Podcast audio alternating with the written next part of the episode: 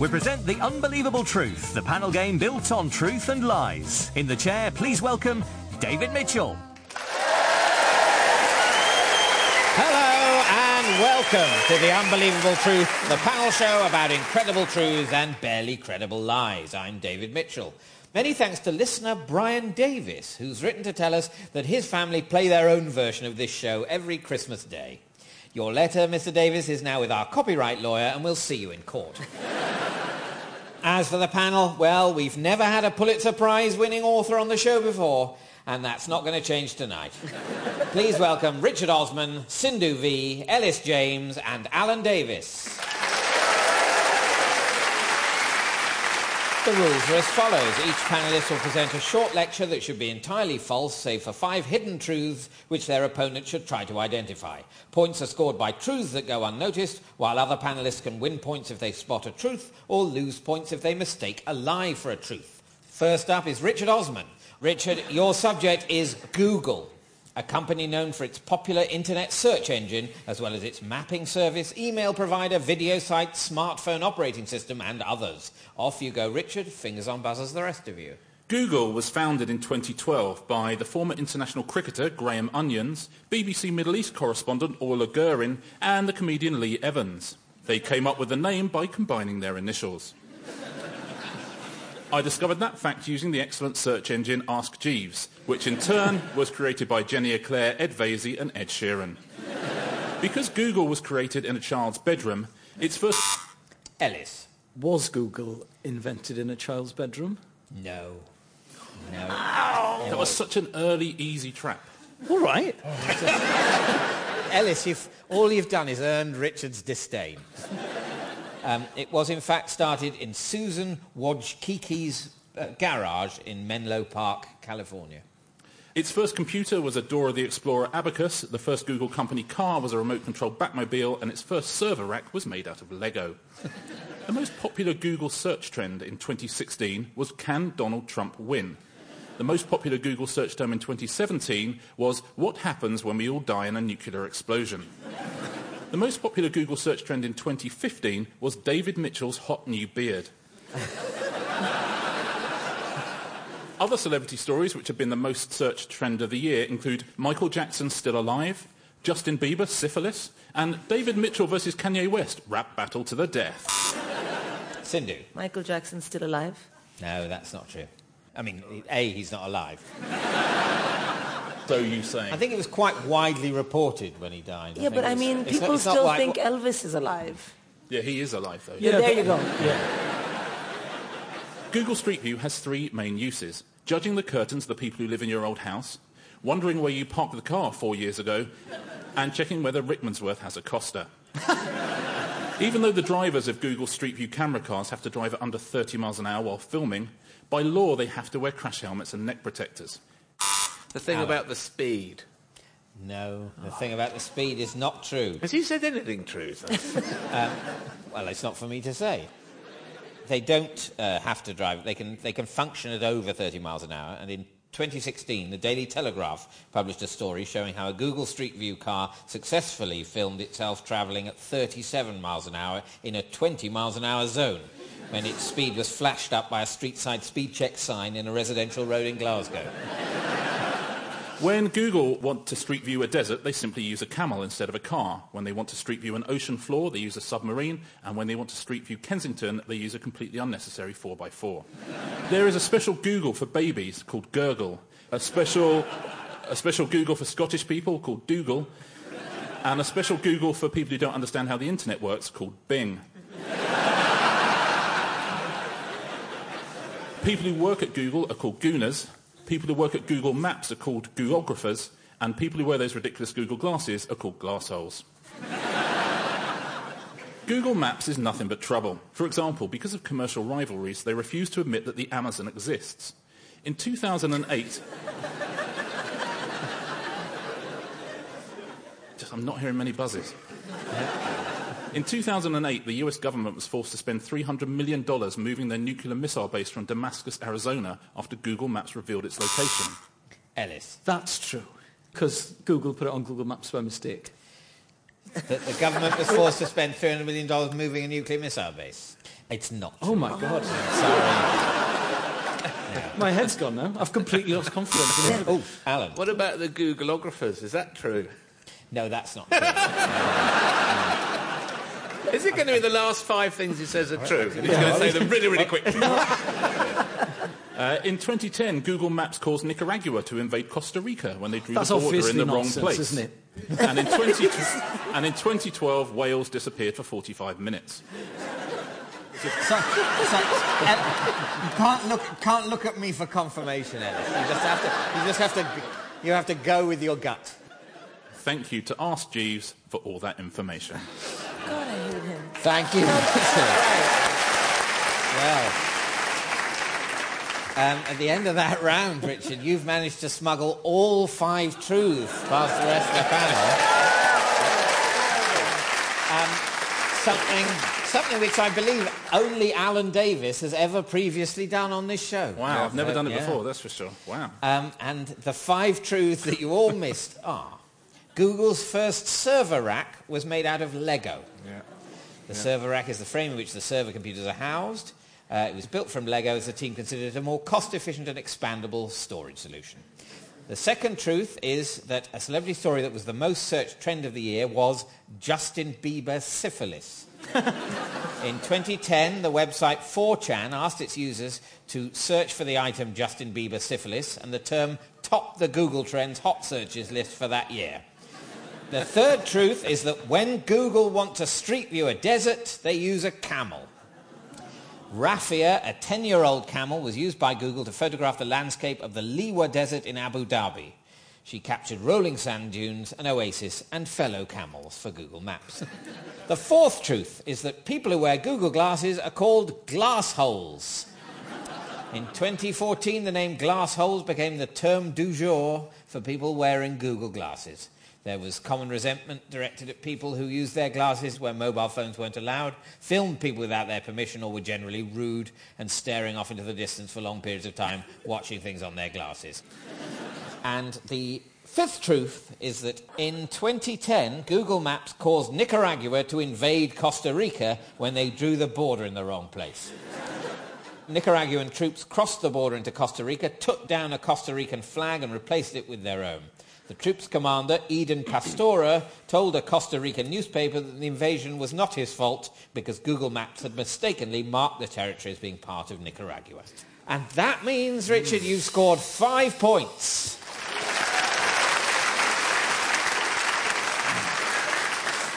OK, we turn now to Elis James. Elis, your subject is rugby, a sport in which two teams try to score points by carrying an oval ball across a particular line or kicking it over a bar fixed between two posts. Off you go, Elis. Rugby union was invented in Wales, and the Welsh citizenship test only has one question.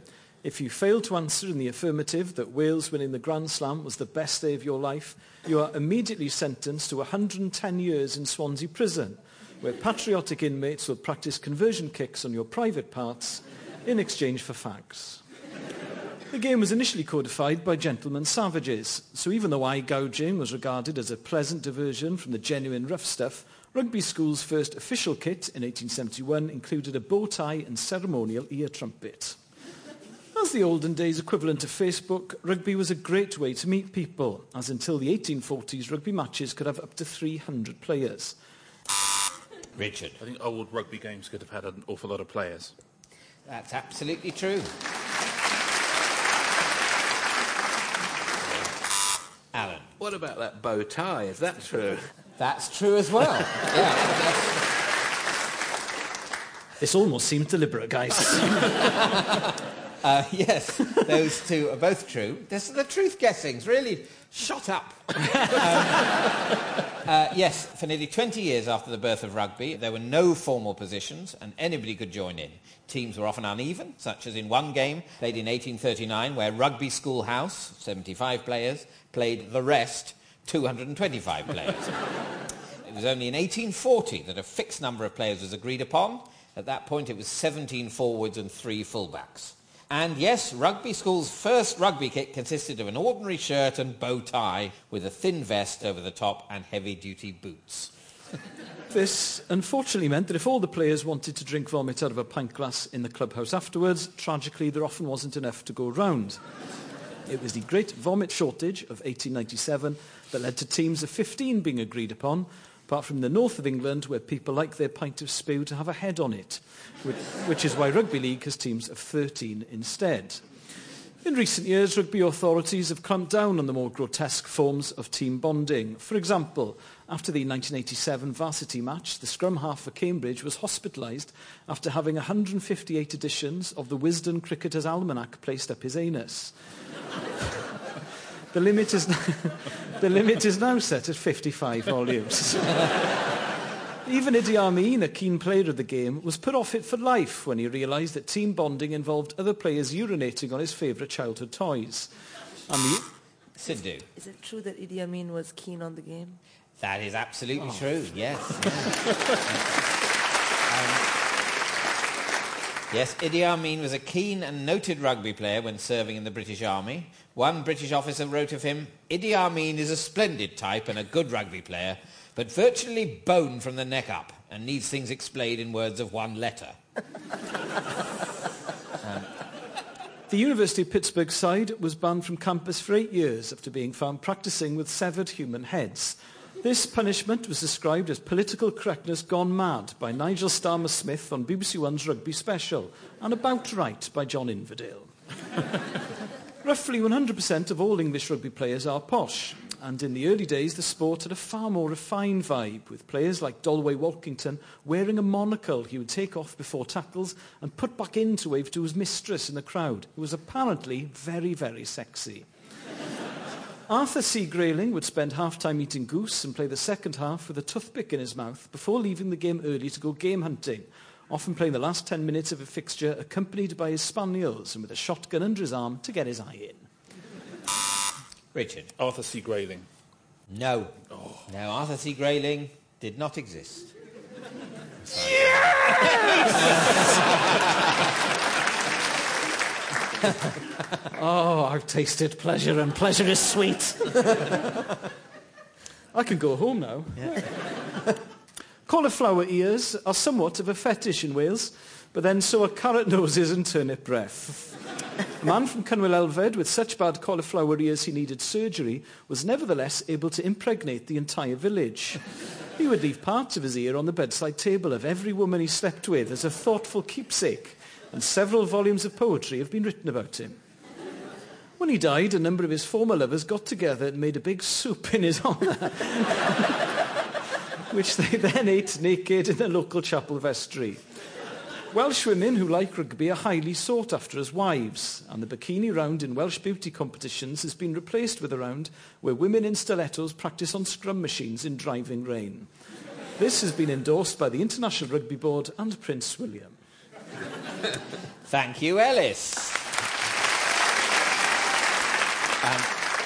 And at the end of that round, Elis, you've managed to smuggle two truths past the rest of the panel, which are that the University of Pittsburgh side was banned from campus for 8 years after being found practising with severed human heads.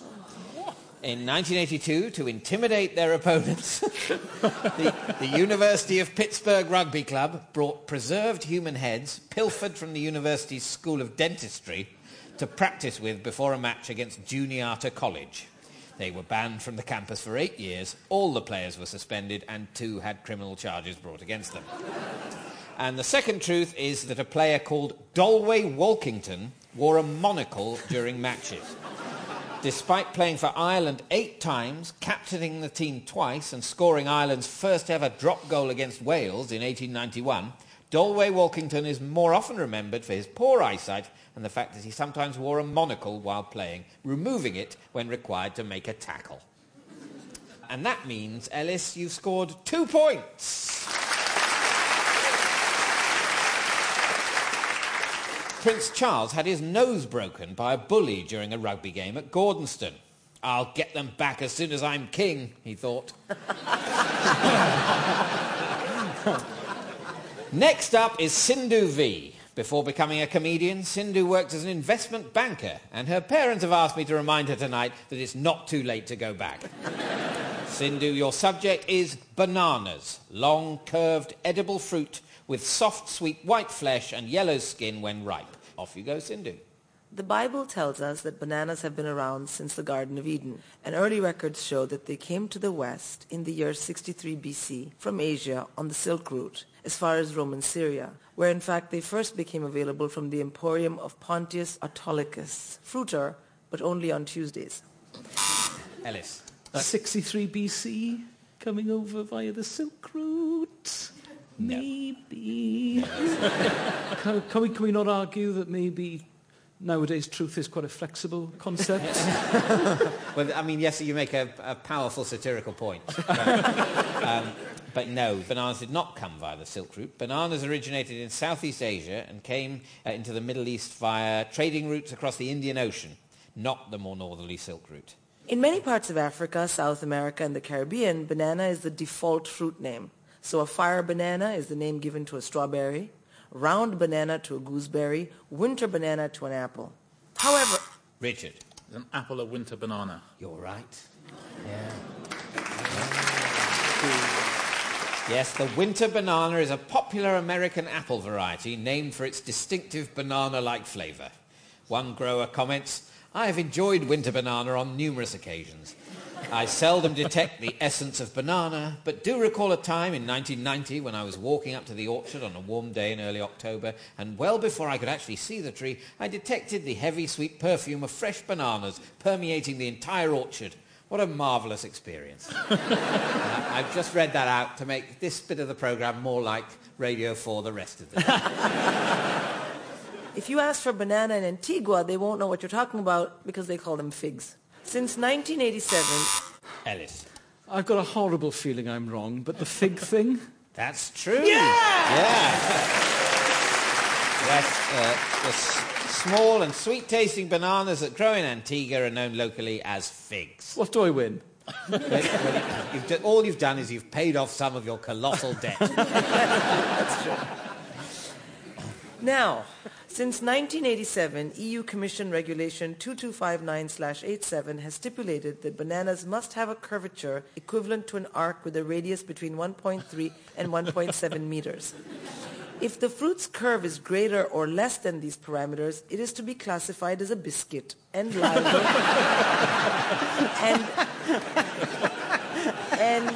and is liable to VAT. Arnold Schwarzenegger has a small banana plantation at his California ranch and often wears a banana pin in his lapel as he regards bananas as his lucky fruit. He made his film debut in the movie Hercules Goes Bananas.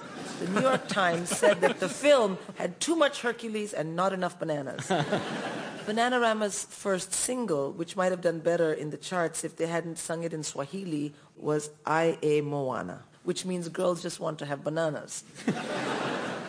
TV master chef hunk Greg Wallace spent 3 months rubbing banana skins into his scalp as a hair restorer. Amazingly, it worked, and he now has incredibly hairy fingers.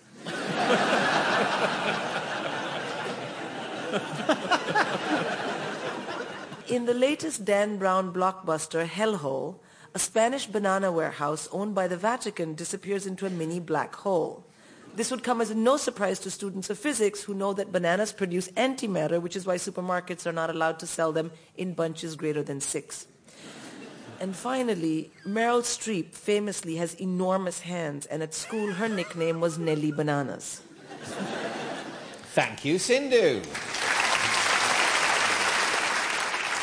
And at the end of that round, Sindhu, you've managed to smuggle 3 truths past the rest of the panel. The 3 truths that Sindhu smuggled past are that Arnold Schwarzenegger made his film debut in the movie Hercules Goes Bananas. Oh, no way. Arnie's first role, in which Hercules arrives in modern-day New York. It's one of the few films Arnie says he regrets doing. I won't spoil the film for you, because the writing, directing and acting have already done that. The second truth is that Bananarama's first single was sung in Swahili and was Ie Moana. It was released in 1981, and the opening lyrics translate as, "Oh yes, baby, I'm going to our home, together with my wife and all the children. Oh yes, baby, now it's night. We are very tired. We shall sleep with her. And the third truth is that bananas produce antimatter. They release one positron, the antimatter equivalent of an electron, about every 75 minutes. This is because bananas contain a small amount of potassium-40, a naturally occurring isotope of potassium. As it decays, it occasionally spits out a positron in the process. Eating 600 bananas is about the equivalent of having one chest X-ray. And that means you've scored 3 points. Bananas have more trade regulations than AK-47s, although bananas cause slightly less grief when they go off in the kitchen. Next up is Alan Davies. Alan is best known as a regular panellist on QI. He appeared on the show every week for 12 years until he finally broke Stephen Fry's spirit. Alan, your subject is crabs, typically sideways moving crustaceans with flat round bodies covered by a shell and 5 pairs of legs with large claws on the front pair. Off you go, Alan. I have happy memories as a youngster of catching crabs.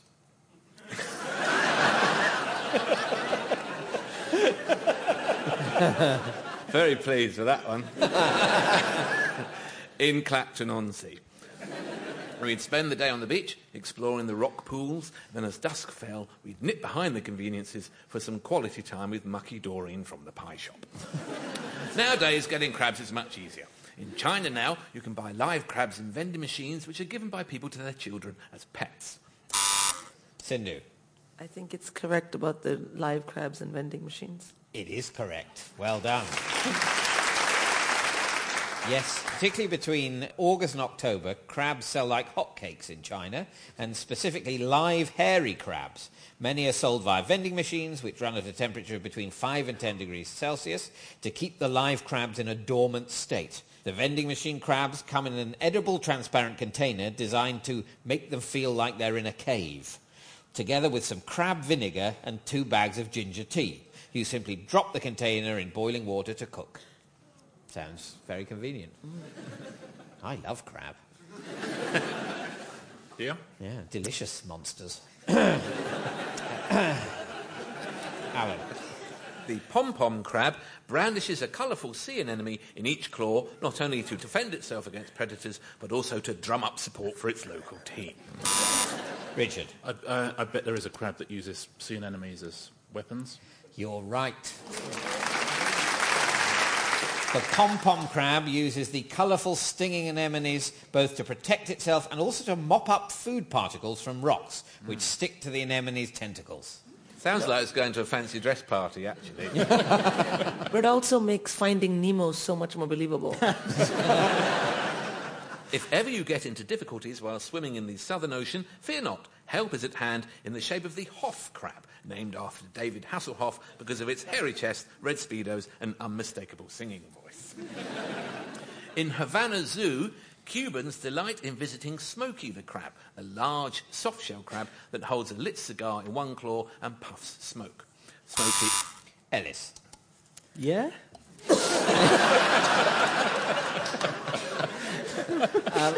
Smokey the crab, from Havana Zoo. Yeah. No, it's not true. Smokey also enjoys a tot of brandy and wears a monocle. Sometimes, if you wait a bit longer, these things become clear. If you should ever buy a crab-eater seal as a pet, don't be misled and try to feed it crabs, as crab-eater seals don't eat crabs. It's the seal-eater penguin that eats crabs. So when you visit the pet food section in Sainsbury's and you see the tins of seal food, look for the disclaimer on the label, contains no crab meat suitable for crab-eater seals. Richard. The crab-eater seal doesn't eat crabs. You're right, it doesn't. Yeah, well spotted. Yep, crab-eater seals don't eat crabs at all. 95% of their diet is krill, which they suck into their mouths before expelling the water through specially adapted sieve-like teeth. The bird dung crab spider looks and smells like dung. It even attracts flies, which is handy, as that's what it eats. Its greatest natural enemy is the dog owner, who will pounce on the crab, scoop it up, and bag it before slipping it into a bin. Elis. The early part.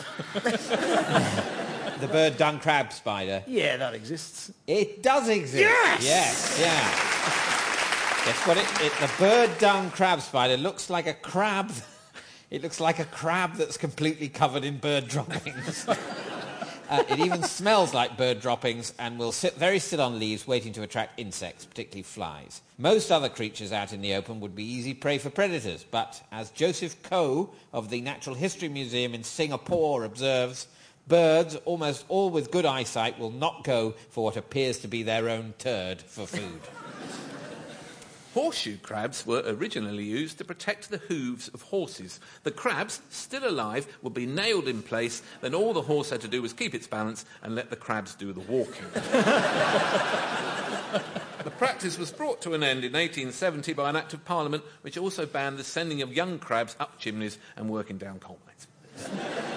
Thank you, Alan.